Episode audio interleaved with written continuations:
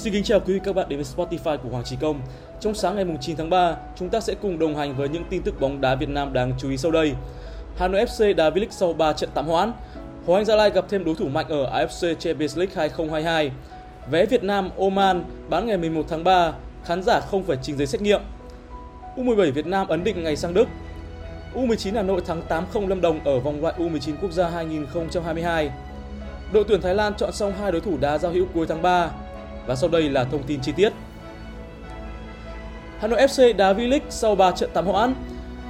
Với nhiều cầu thủ có kết quả xét nghiệm âm tính với Covid-19, trong đó có các thủ môn và một trong số đó là Nguyễn Văn Công, Hà Nội FC đã sẵn sàng cho trận đấu đầu tiên tại V-League mùa này.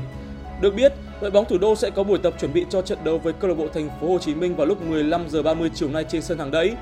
Trước đó, do ảnh hưởng của dịch bệnh, Hà Nội FC không thể ra sân trong các trận đấu gặp Thanh Hóa ở vòng 1, Viettel ở vòng 2 và Nam Định ở vòng 3. Được biết, sau khi thi đấu với Thành phố Hồ Chí Minh trên sân hàng đẫy vào ngày 12 tháng 3, Hà Nội FC sẽ tiếp đón Thanh Hóa ở trận đấu bù vòng 1 vào ngày 16 tháng 3.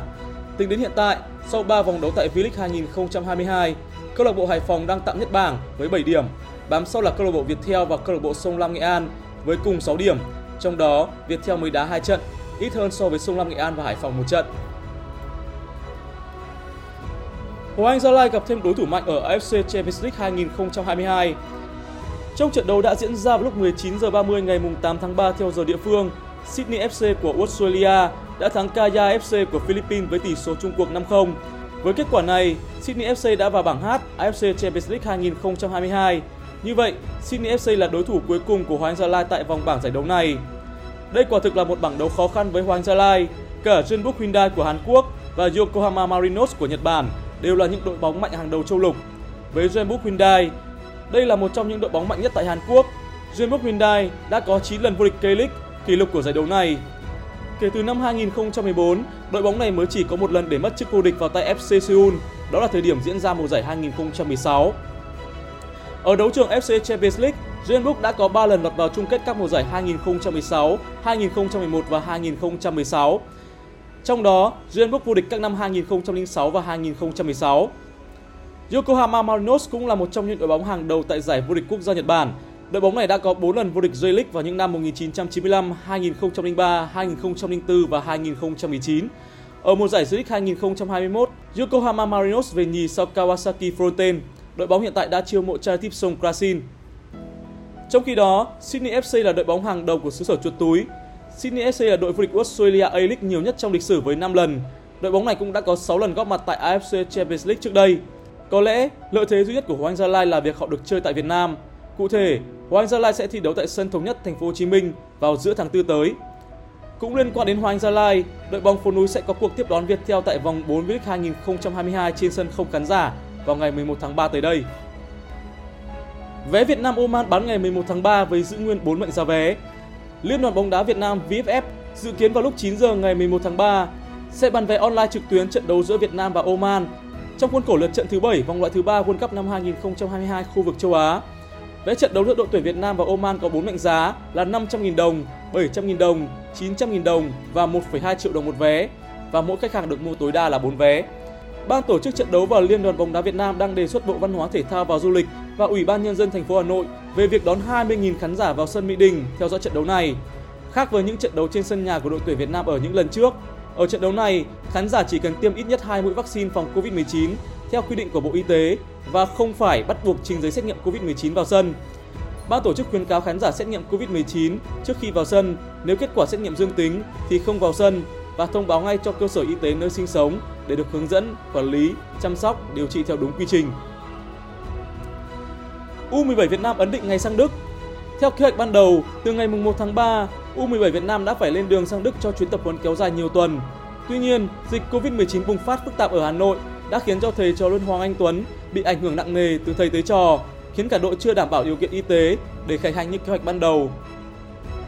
Cá nhân Huy Hoàng Anh Tuấn vừa hoàn tất gần chục ngày cách ly vì dịch Covid-19. Tuy nhiên đến lúc này, mọi thứ đã cơ bản được khống chế và nếu không có gì thay đổi, đội tuyển U17 Việt Nam sẽ bay sang Đức vào ngày 18 tháng 3. Dự kiến từ nay đến trước khi ngày lên đường, Nguyễn Hoàng Anh Tuấn cùng các cộng sự ở U17 Việt Nam sẽ cùng Liên đoàn bóng đá Việt Nam chốt lại danh sách 25 cái tên cuối cùng vượt qua kỳ sát hạch để lên máy bay sang Đức tập huấn.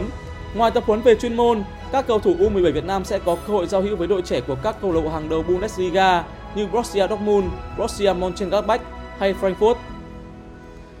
U19 Hà Nội thắng 8-0 Lâm Đồng ở vòng loại U19 quốc gia 2022.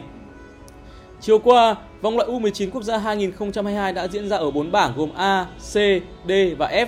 Đáng chú ý ở bảng C, U19 Hà Nội đã có chiến thắng 8-0 trước U19 Lâm Đồng. Chỉ trong hiệp 1, các học trò của Lê Đức Tuấn đã ghi đến 6 bàn. Các bàn thắng lần lượt do Phan Lạc Dương, Nguyễn Giản Tân, Dương Văn Quyết, Nguyễn Văn Trường, Nguyễn Đức Anh, Nguyễn Hà Anh Tuấn và một bàn đá phản lưới nhà của hậu vệ Lâm Đồng. Chiến thắng đậm này cùng với kết quả không đều giữa Khánh Hòa và Công an Nhân dân giúp cho đội bóng thủ đô vượt lên với 10 điểm, xếp trên chính hai đối thủ cạnh tranh trên trong khi đã ít hơn một trận. Tình hình này, U19 Hà Nội nếu thắng U19 Công an Nhân dân ở trận tới sẽ có nhiều hy vọng áp sát ngôi đầu bảng, mở ra cơ hội lọt vào vòng chung kết bằng trận đại chiến với Hoàng Anh Gia Lai. Ở các trận đấu khác, Bình Định thắng Vĩnh Phúc với tỷ số 6-2, Đắk Lắk thắng PVF với tỷ số 3-0, Đồng Nai, Sài Gòn, An Giang, Thanh Hóa lần lượt thắng Hưng Yên, Cần Thơ, Đồng Tháp, Bình Phước với tỷ số là 1-0. Đội tuyển Thái Lan chọn xong hai đối thủ đã giao hữu vào cuối tháng 3. Chiều ngày 8 tháng 3, Liên đoàn bóng đá Thái Lan đã công bố hai đối thủ đã giao hữu vào cuối tháng 3 này cho đội tuyển quốc gia Thái Lan, đó là Nepal và Suriname. Cả hai đội tuyển này đều có thứ hạng rất thấp so với đội tuyển Thái Lan. Theo đó, Nepal xếp hạng 167 thế giới, Suriname xếp hạng 140 thế giới. Trong khi đó, đội tuyển Thái Lan xếp hạng 112 thế giới theo bảng xếp hạng FIFA mới nhất được công bố vào ngày 10 tháng 2 vừa qua. Cũng theo Liên đoàn bóng đá Thái Lan cho biết, đây là hai trận đấu nằm trong quá trình chuẩn bị cho đội tuyển Thái Lan ở vòng loại thứ ba Asian Cup 2023 diễn ra vào tháng 6. Đây được cho là bước chạy đà để thầy trò Luân Polking hướng đến vòng loại thứ ba Asian Cup 2022. Tại vòng loại này, đội tuyển Thái Lan sẽ chạm trán Uzbekistan, Maldives, Sri Lanka. Theo quy định, 6 đội nhất bảng và 5 đội nhì có thành tích tốt nhất sẽ giành quyền đi tiếp. Đây rõ ràng là cơ hội rất lớn để Thái Lan giành vé dự vòng chung kết Asian Cup 2023. U23 Việt Nam chia tiền thưởng, huấn luyện viên Đinh Thế Nam nhận ít hơn cầu thủ. Tính đến hiện tại, đội tuyển U23 Việt Nam đã nhận tổng cộng là 5,6 tỷ đồng tiền thưởng nhờ chiến tích vô địch U23 Đông Nam Á 2022 tại Campuchia. Con số này tăng lên nhờ hôm qua, một tập đoàn lớn của Việt Nam đã thưởng 1 tỷ đồng. Trong số 5,6 tỷ đồng này có gần 2 tỷ đồng có sự quản lý của nhà nước. Và theo Nghị định số 152-2018 NDDCP ban hành vào ngày 7 tháng 11 năm 2018 của Chính phủ về chế độ dành cho huấn luyện viên, vận động viên khi tập luyện và thi đấu, đội tuyển U23 Việt Nam được chia thưởng như sau: 40 triệu đồng dành cho các cầu thủ và 24 triệu đồng dành cho huấn luyện viên. Đội có 37 cầu thủ, tương đương với số tiền nhận được là 1 tỷ 480 triệu đồng. Mỗi huấn luyện viên được hưởng 60% số tiền của mỗi cầu thủ, tương đương với 24 triệu. 40% còn lại được dành cho các huấn luyện viên địa phương. Cũng liên quan đến việc chia thưởng, đội tuyển Nam Việt Nam cũng nhận được thưởng theo quy định của nhà nước với tấm huy chương đồng AFF Cup 2020. Theo đó, mỗi cầu thủ được nhận 15 triệu đồng. Trong khi đó, huấn luyện Park Hang-seo nhận 60% khoản tiền này, 40% còn lại thuộc về huấn luyện viên địa phương. Ngoài ra, đội tuyển nữ Việt Nam cũng đã được thưởng tổng cộng là 31 tỷ đồng. Đội tuyển nữ Việt Nam sẽ chia tiền thưởng vào một ngày gần đây sau khi nộp thuế cho nhà nước. Thông tin này cũng đã khép lại điểm tin thể thao vào ngày 9 tháng 3. Cảm ơn các bạn đã lắng nghe và theo dõi. Xin kính chào và hẹn gặp lại.